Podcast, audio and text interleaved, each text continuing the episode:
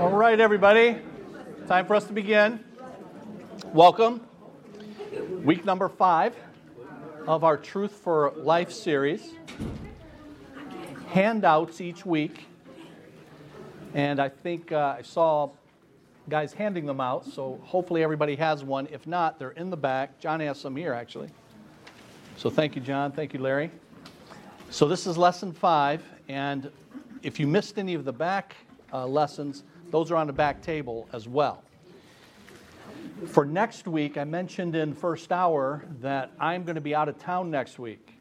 So we will not be, you will not be in here next week, uh, but rather you'll be in the auditorium, and Dr. Snowberger will be teaching uh, in there. I have no idea what he's teaching, but whatever it is, it'll be great, and you guys will really enjoy it. But for that one week, and then two weeks from today, we'll come back. We'll come back in here. Okay. Today, as you see at the uh, top of page number 21, we're going to be looking at God's sovereignty. God's sovereignty. And you see the title that I have there, Coming to a Situation Near You. And the reason that I did that is because sometimes when we think of God, when we think of God in general, in particular when we think of God with regard to his sovereignty, we think of him as, as far away. And the Bible does teach that God is, fancy term, transcendent.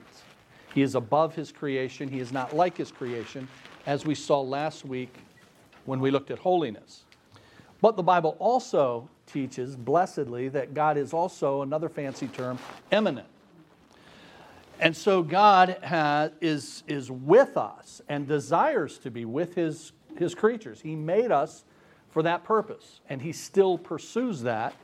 And that is largely what the Great Commission and redemption is all about. Seeing people come to Christ so that those who are separated from God are reconciled to Him and brought into relationship with Him.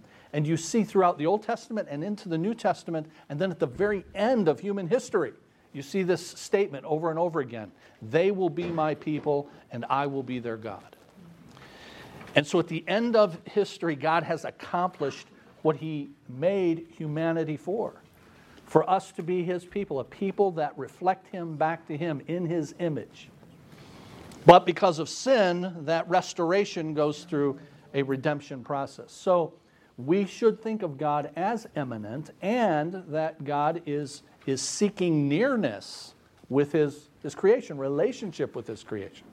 So when you think of His sovereignty, it is God in the midst of that sovereign, in that situation.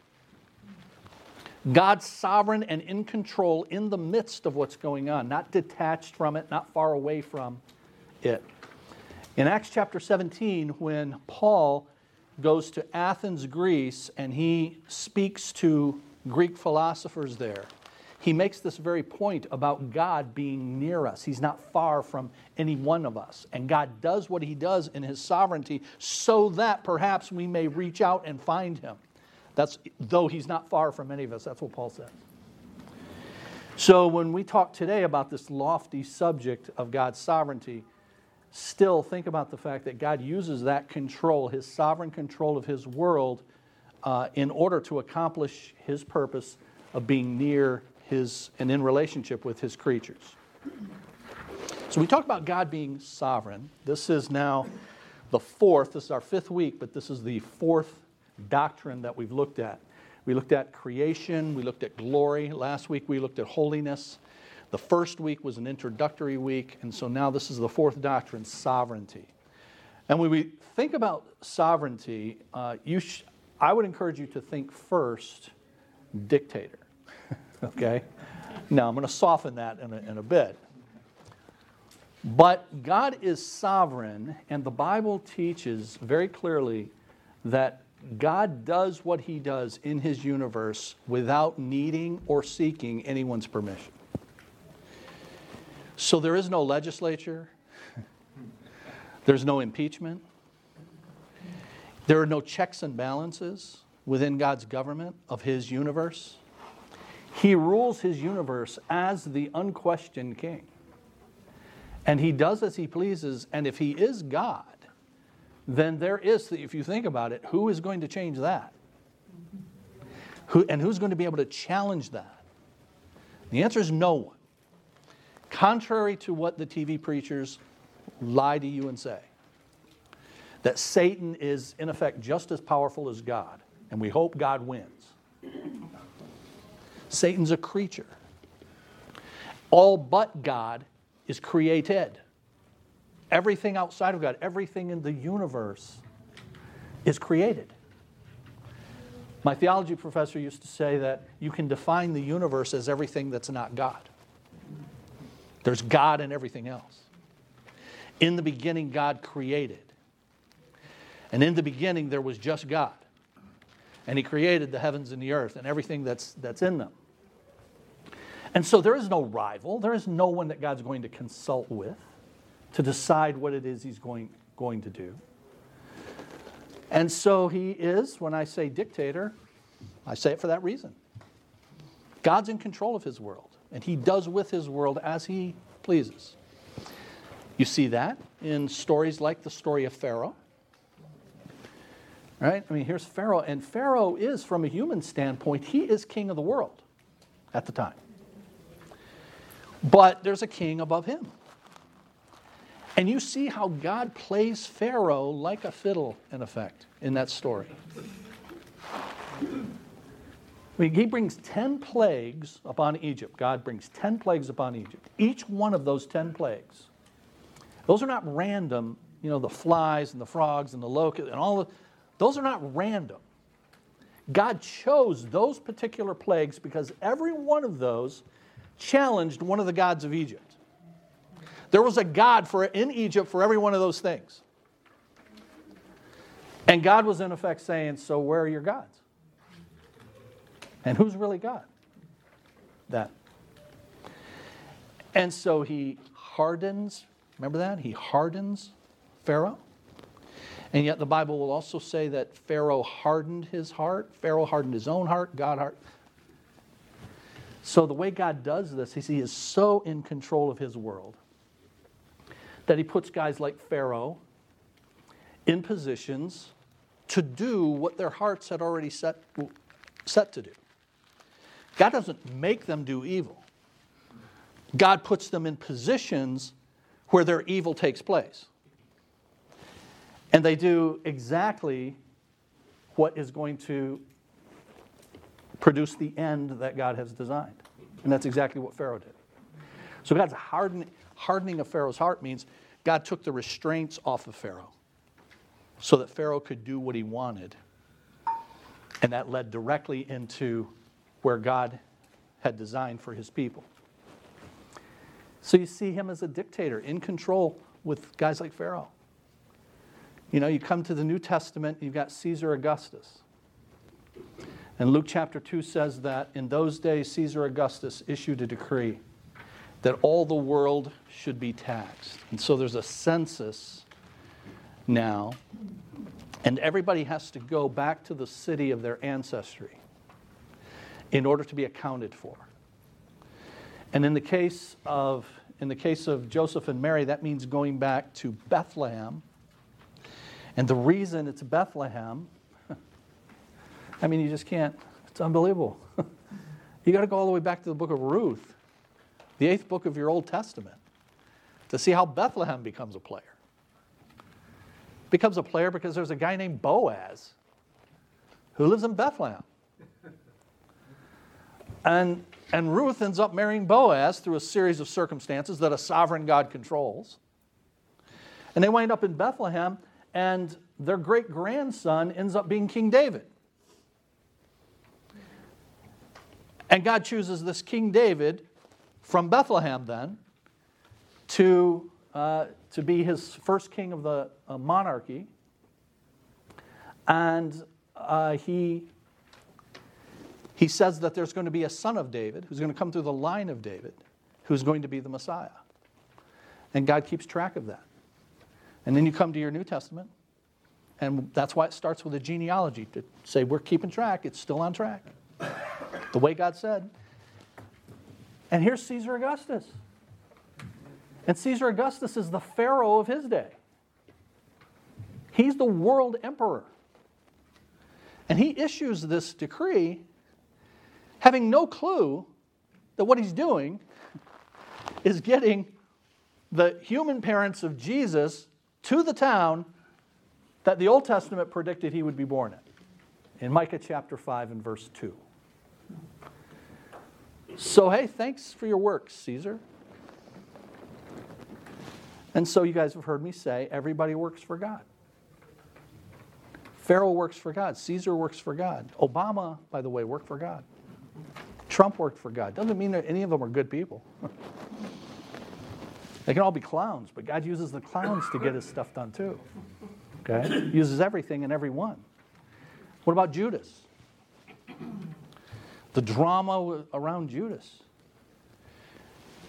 You know, Judas is chosen by Jesus to be one of his first 12 followers, but Jesus said, One of you is a devil. Contrary to what I was taught in my Pentecostal upbringing, Judas was not saved and lost his salvation, okay? Judas was never a Christian. And, and yet, just like with Pharaoh in this drama, Judas, a guy who loves money and position, is put in position by God to do exactly what his heart wants to do. Herod and Pontius Pilate, and the list goes on. And it goes, it's not just in biblical times, friends, it's today.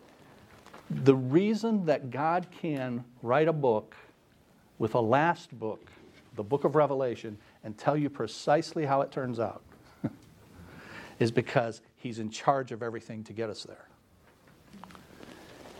And it's going to turn out exactly as he said. So he, when I say he's a dictator, I mean, he is.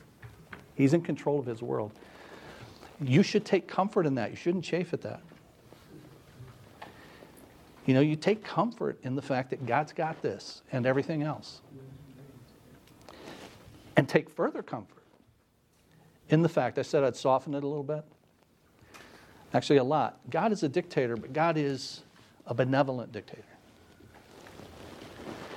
That the things that God has sovereignly chosen to do in his world and decreed to do in his world without consultation. Those things are done ultimately for good. That's what I mean by benevolent. Benevolent means good.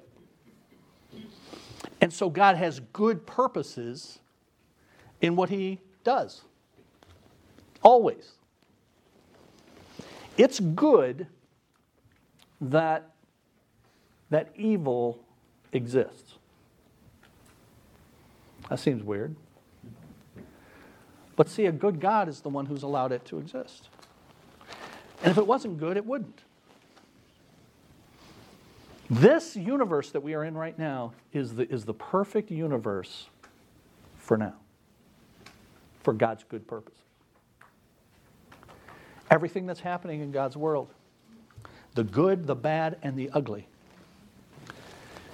is being used by God for his good, benevolent purposes. And so I say it's good that evil, what, what, is, what does evil accomplish? One of the things it accomplishes is that it shows us more of who God is. You would never know the holiness of God, you would never know the justice of God unless it were against the backdrop of evil. And so God does this to show aspects of his character that you never would have known. He's a benevolent dictator. God sees the good in how he uses the bad. You can quote me on that. God sees the good in the way he uses the bad. He uses all of it ultimately for good. But it's still, he calls it bad. He calls the thing bad, the thing evil. But his outcome and his purpose in it is always ultimately good, always. So, how can God do that? How can He, on the one hand, look at an event and call it evil, bad, sin, not good, and then yet all of this is being used by God for ultimate good? And here's, here's how uh, Jonathan Edwards, uh, Brother John, when he was uh, leading our music today, he quoted uh, some Jonathan Edwards. So, Jonathan Edwards is widely considered the greatest theologian that America has ever produced. and he said, and he wrestled with these questions as few have. And Edwards said that God has the ability to look at every event through two lenses. The problem with us, the problem with creatures, is we've only got one lens. We can only see through a narrow lens. We can only see a portion of what's happening. And so we can look at the thing, and the thing in our narrow lens, just focused on that, is bad. And you can label it accurately bad, sin, evil. So if one of us, heaven forbid, this afternoon were to have a heart attack and we're in the, in the hospital, uh, I, that's going to be bad. We can label it that way. Right away, it's bad. Especially if I'm the one who had the heart attack. Which is probably more likely than the rest of you, given my history. But something like that happens. Heart attacks are bad. The Bible labels them as such. Sickness is not part of God's original creation. Sickness comes because of sin, right? So you can label it bad, and God sees it, and He labels it as bad. So we see this now, but God sees through this other lens as well. He sees every event, even the bad, the evil, the sin, the ugly, through the widest possible lens. He sees how that thing is connected to every other thing and what it's going to produce. And so God is benevolently controlling his world, using all of these things that are in themselves, just by themselves, they're bad, they're evil. But that's why God can say in Romans chapter 8 and verse 28 that God works all things together for good. Now, the King James says of that, all things work together for good. But it's supposed to be God works all things together for good. Because you see, all things don't work by themselves. All things don't work together for good without the active involvement of a good God orchestrating. God works all things together for good. Now, what are the all things that God works together for good? Sometimes we don't read past verse 28, which is a real shame because you've got this majestic portion from verses 29 to 39 at the end of the chapter. And Paul goes on later in the chapter to say, What shall separate us from the love of God? And then he gives all of these things. Do you guys remember what's there? Famine, hardship, sword, that would mean death.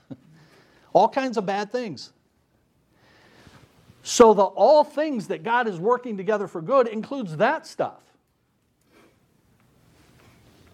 But a sovereign God, a benevolent dictator, brings it all together for his good purpose. And he can see it and call it evil, call it sin, call it ugly, call it bad, call it what it is. He sees it the way we do through the narrow lens. He also sees it through the widest possible lens.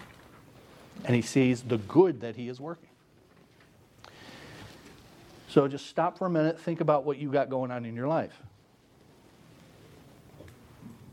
And think about the bad thing. And I don't know how many people we have in here, 60 or so. There are at least 60 bad things going on. And I don't mean 60 bad people. I just mean people have bad stuff going on. We all got stuff. Right? I mean, I, you know, this afternoon at the meeting, I'm gonna, I'm gonna told you guys that, you know, we got a 10-year plan, and 10-year plan is going according to plan until it's not. Like, you know, 10 days ago. And so I'm going to keep you in suspense until this afternoon. But, but you know, I, I look at that, I, I believe every syllable of what I'm saying here to the bottom of my heart. But when I get a curveball, I have to remind myself All right, wait a minute. Where does this fit in? Say what? I got this good plan. Lord, you knew that, didn't you? and you know, I've told everybody about the plan and where we are in the plan, and the plan's moving forward, and now it's not moving forward the way that we intended. So you quickly have to come back to God's got his good purpose in this, right? So every one of us, myself included, we all have then things that happen, things that are happening in your life right now. Christians should never be people who wig out. You don't need to wig out. Why, why would I need to wig out? I mean, I get traumatized when the news comes about whatever it is. And then I go, wait, what is that? And then I have to regroup. But I don't have to wig out. You don't have to wig out about whatever it is that's happening. If you believe that God is sovereign and that God is good. Both. All right, with that, page 21. The Bible is clear in teaching that God sits on the throne of the universe in unstoppable, unalterable power. If you want to understand the sovereignty of God, a great place to go is Jonah, because first, Jonah tells me, the book of Jonah tells me that God commands this fish to do something. So, you know, the, four chapter drama of Jonah, and, and it says um, in the NIV, it says four times in those four chapters, God provided something. That the idea is God ordained something, God brought something. And one of them was a fish. So I'm going to have this great fish show up exactly where he needs to be in order to teach this rebellious prophet a lesson. So Paul Tripp here, second paragraph says, think about it. Think how specific that is that an individual creature is under his command. Later in Jonah, we're told that God appoints a worm. First, God appointed the vine, and then he appoints the worm to chew the, vi- the root of the vine. God appoints both of those. Now my mind's totally blown. How many billion worms are there? And God says, You're my chosen worm. Now, in our age of scientific explanations, it's very important that we realize that our world is under rule, that I'm under rule. But there are but there's two things that need to be said about that. The first is God's sovereignty doesn't violate my volition as his creature. I don't wake up in the morning and my arm starts going to a shirt that I don't want to wear. And I think, no, I don't want to wear that shirt because God's in control. That's not how it works. The theological way of saying this is God accomplishes his sovereign plan through the true volitional volition of the secondary agent. That would be us, making our choices. In other words, the way God works out his plan is through my choices. So it's never is God sovereign or am I responsible? The answer to that is yes, both. Because it's my responsible choices that are the means by which he accomplishes his sovereign plan. It's mind blowing and it's a beautiful thing. The second thing is when you think of the sovereignty of God, you would often think that this is one of his transcendent qualities, that he's off out there, like I said, but Paul spoke to the Athenians and he said that last sentence, he's actually knowable and I can tell you who he is. And so Paul talks about, second to the last paragraph, God as creator, but he talks about God as sovereign, and he says he determines the exact places where we will live, the exact length of our life. He does all of this so that he's not far from each one of us. So at any moment, we can reach out and touch him, as it were. So it's not transcendent theology, or excuse me, sovereignty, but immanent sovereignty. Top of page 22.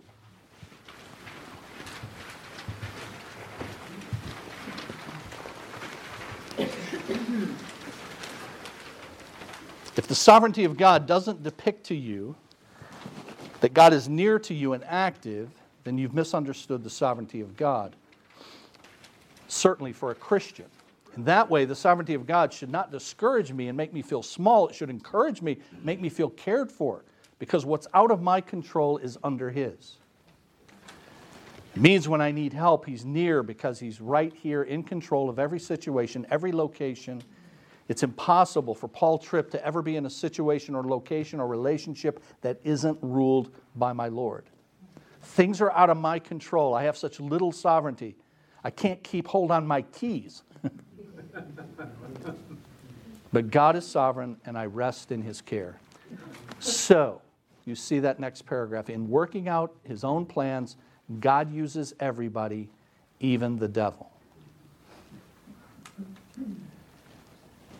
You know, and I've said this a number of times, said it even recently, but anytime you come across Satan, you come across the devil, the adversary in Scripture, you need to remind yourself who he is. That he's created, he's not the creator. He's made by God and he is under God's control. He can only do what God allows, only. He is on a leash. He has to present himself before God to get permission to do anything. So he is not out there on the loose, out of control. Nobody's out of God's control, including Satan. And in the end, the book of Revelation says that he will be bound. You all remember? He will be bound. And then God will loose him for a short season. And because sin is insanity, and Satan is the main mental patient, He's going to try again. Right now, Satan knows that he's under the control of God. Do you remember the demons speaking to Jesus and they said, Have you come to torment us before the time? They know their days are numbered. But they do, they do what they do by nature. And so they keep doing it. And then here's Satan. He's gone through millennia of God controlling him, and yet he's still going to try one last time until he's finally consigned to the lake of fire. God uses everybody, even the devil. Now, at first, that shocks some. What? God uses the devil. It's exactly right. Everybody, even the devil, serves God's purposes. A servant may serve through gritted teeth, he may hate his servitude, but he is a servant. So it is with the devil. The devil has never done one thing out of love or obedience to God. He's never done one thing in order to knowingly bring glory to God. Everything the devil does, he does because he hates God and because he's trying to frustrate the purposes of God. But in the end, everything the devil does will surely further the purposes of God. If ever there was a born loser, it's the devil himself. In the final day, it will be shown that the devil never won a single time, and that includes the Garden of Eden. You see this truth in Isaiah 10. But this is not what the Assyrian intends.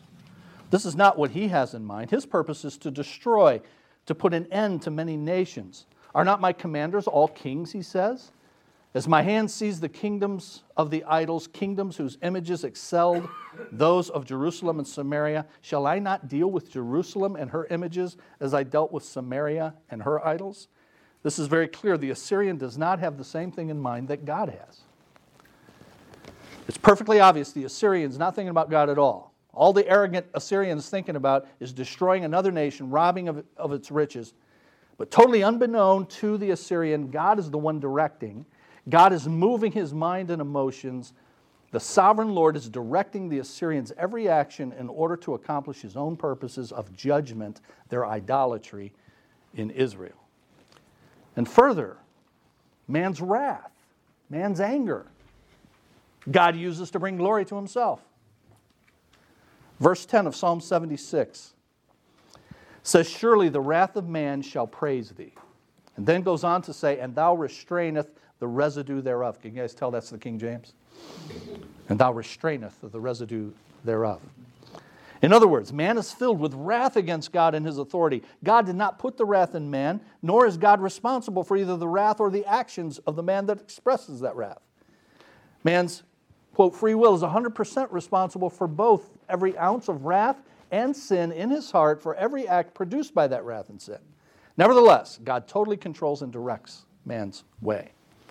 All of man's wrath will further God's purpose and so is allowed to surface and is used and controlled by God for his own ends. However, there's a lot of wrath in man that does not fit into God's purpose, and so he puts a cork on the residue thereof. And he does not allow that to express itself. God controls man's wrath both ways, decides when and how much will be expressed, and uses each expression to accomplish some specific part of his ordained plan. The devil is the hardest working servant God has.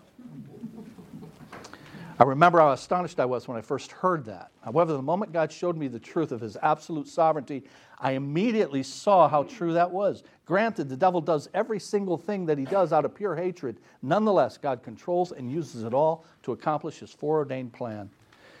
Perhaps an illustration.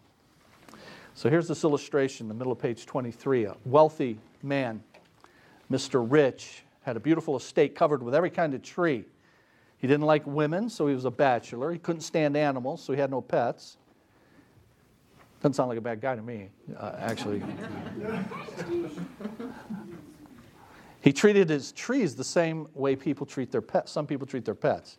He even gave each tree a name. Mr. Rich had one particular tree that was his favorite. Unfortunately, he also had an enemy, we'll call him Mr. Evil, that hated him and desired to hurt him. However, the enemy could not find a way to carry out his evil desires. One night, Mr. Evil thought up a way to deeply hurt and wound Mr. Rich. Mr. Evil climbed over the fence into the orchard, proceeded to chop down Mr. Rich's favorite tree. The very thought of how hurt he's going to be made him work all the harder. Finally, the tree began to fall. Mr. Evil was so excited, he ran the wrong way. The tree fell on him, pinned him to the ground. Shortly after daybreak, Mr. Evil saw two men walking toward him and the fallen tree. I know I'm caught. I know I'll be punished, but I don't care. I ruined your favorite tree. The poor man was so filled with pathological hatred, he kept saying, I ruined your tree, I ruined your tree. Mr. Rich looked at him and said, This man with me is a building contractor. I must cut down one of my trees to build a, summer house for my parents. And I had chosen this spot right here. and I brought this gentleman out to show which tree we would have to cut down. But I see that you have saved me the trouble. Thank you. So everything the devil does will always, in some way, further God's purposes. We need to remember that God must accomplish his purposes in a world of sin. And because of that, there's a lot of awfully dirty work that has to be done. God will never get his hands dirty because the devil will unknowingly take care of all the dirty work. Joseph's brothers may do what they did out of hatred, but the Bible says God meant it for good to bring to pass what he had ordained. The Assyrian and the Chaldean may be motivated entirely by lust for power and booty, but God is in charge of their every expedition. So here's this term that perhaps you've never heard, but I think it's a helpful one concurrence. Bottom of page 23. And it refers to the actions of two or more parties taking place at the same time.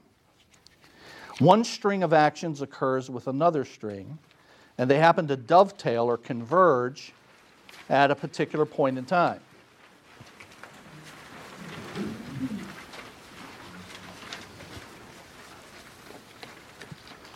So, the Christian doctrine of the relationship between God's sovereignty and human volitional actions is called the doctrine of concurrence. An amazing illustration of that is that story of Joseph. You have that in Genesis chapters 37 through, through 50. So quickly, Joseph was, you remember, favored by his father Jacob, who gave Joseph a colorful coat. Joseph's brothers hated him because of that favored treatment. One day, when Joseph fell into his brother's hands, far from his father's watching eyes, they went so far as to discuss killing him. But in the end, they simply sold him to some caravan traders going down to Egypt. In Egypt, he was sold to Potiphar, the captain of Pharaoh's guard. He served Potiphar well became steward of his household. Potiphar's wife made illicit advances. He refused. Hell knows no fury, like a woman scorned. And so she accused him of attempted rape. He's thrown into prison. While he's in prison, he met Pharaoh's cupbearer and baker, who was, had displeased the king. During their time in prison, Joseph interpreted dreams for the cupbearer and the baker, and both dreams came true. Sometime later, after they've been restored, he told Pharaoh about Joseph's ability Pharaoh summoned Joseph to interpret his own dream. He was so grateful he appointed Joseph prime minister of Egypt, tasked with preparing for the famine Pharaoh had foreseen in his dream. When it came, it affected Joseph's homeland too. Jacob's family was starving, so Jacob sent some of his sons down to Egypt to buy some of the surplus food that the prime minister had been wise enough to store away for the Egyptian people. When the sons went to Egypt, they encountered Joseph.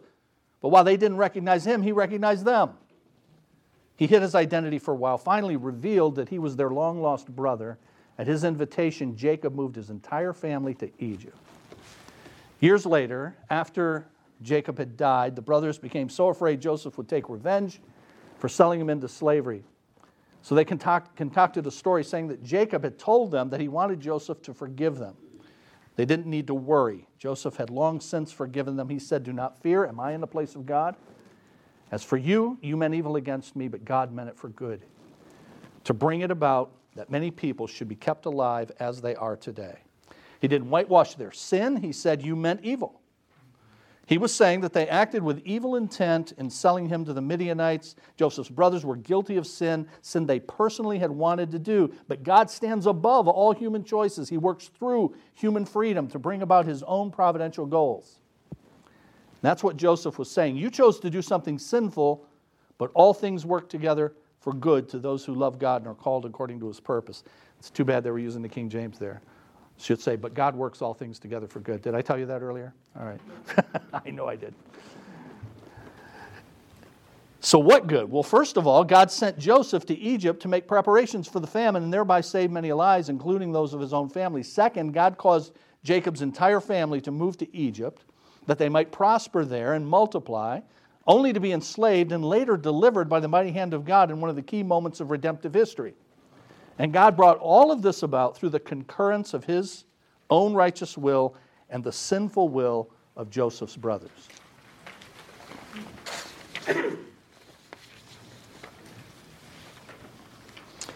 There's an old simple story that teaches a profound lesson.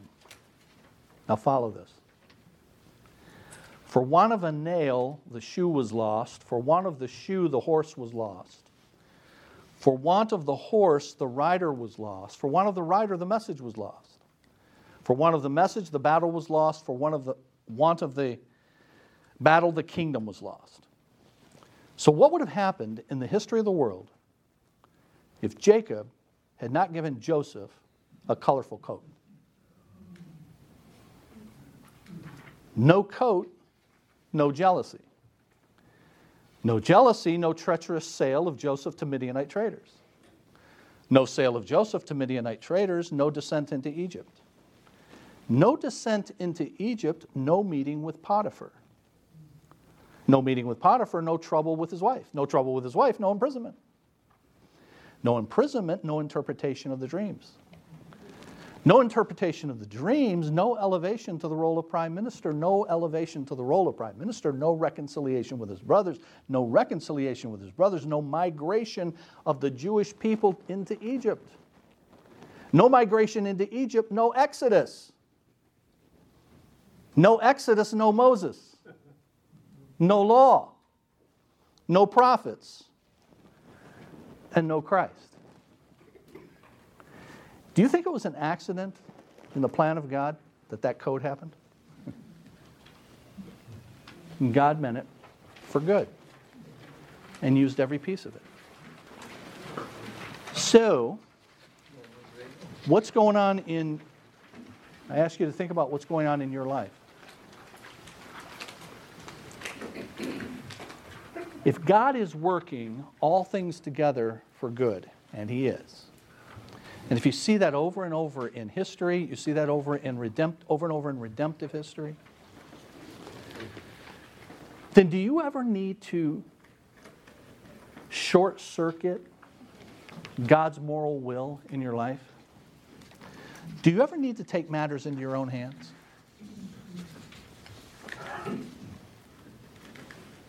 If God's told you this is what you're supposed to do,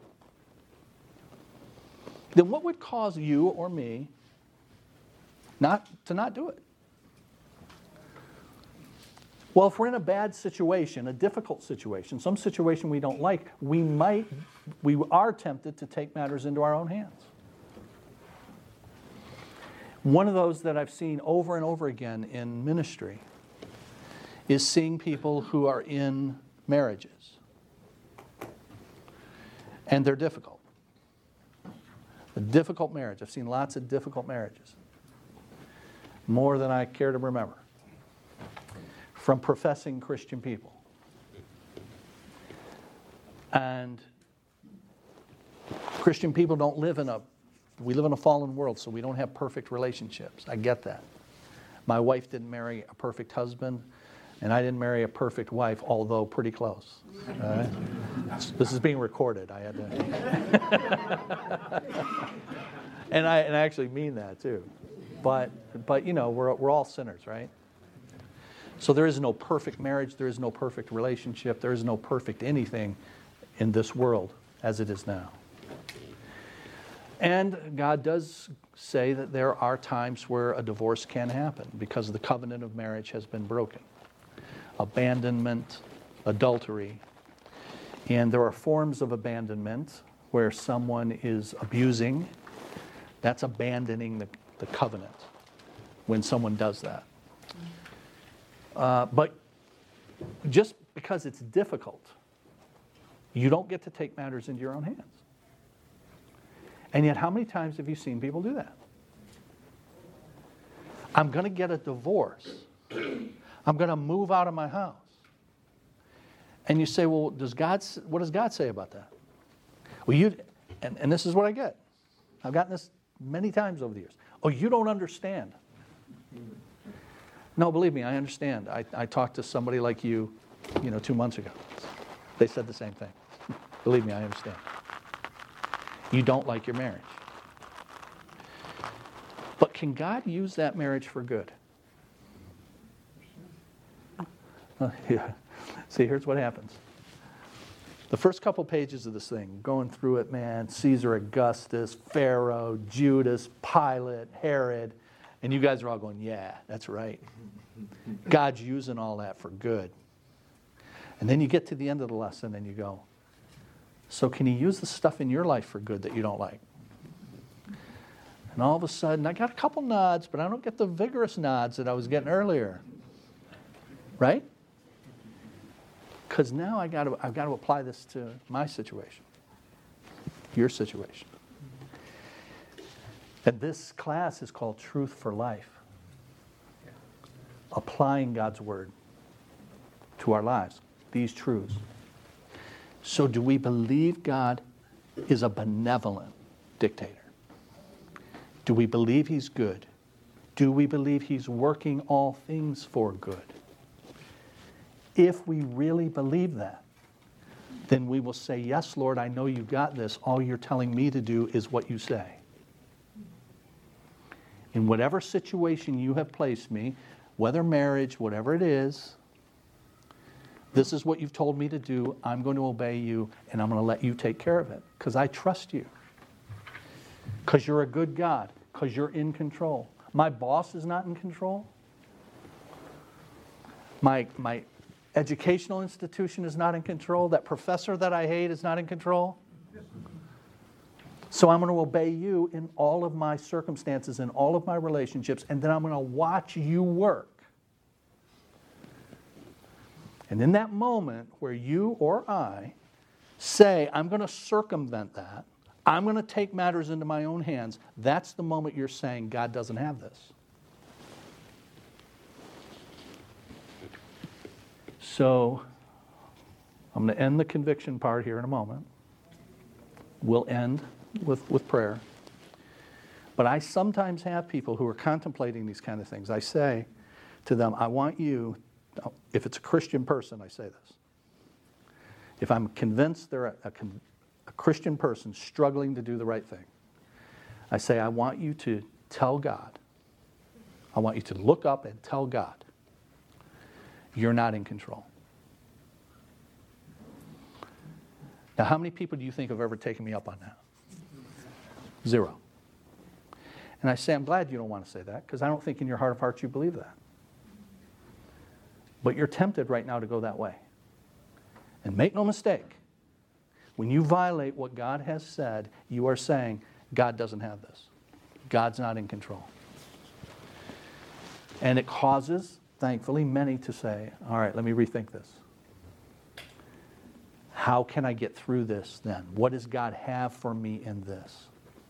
How can I grow in this? How can I help the person I'm in relationship with to grow in this? Whatever the issue is at work, at home, whatever it is. I'm going to follow what God says because I believe He's in control, He's a dictator, and He's a benevolent dictator. Let's bow. Father, thank you for this time to think about you and to think about you as King of your universe and on your throne. And Lord, this has, these are, these are not just neat stories, although they are marvelous. And you've given them to us so that they would cause us, in our circumstances, to apply the truth that's contained in them. So, Lord, help me, help us not to place these stories millennia away from ourselves. This is something that happened to Joseph and Moses in Egypt and Pharaoh and all of that thousands of years ago. Oh, Lord, help all of us to think about you as the God who orchestrated that as being involved in orchestrating what's happening in our lives today. May we think about that as we think about how to handle the situations that you have sovereignly placed us. And may we seek to glorify you in those, obey you in those, get out of those the good that you always have in them by obeying you rather than sinning and taking matters into our own hands. All of us have such situations, so help us, Lord, to reverse course.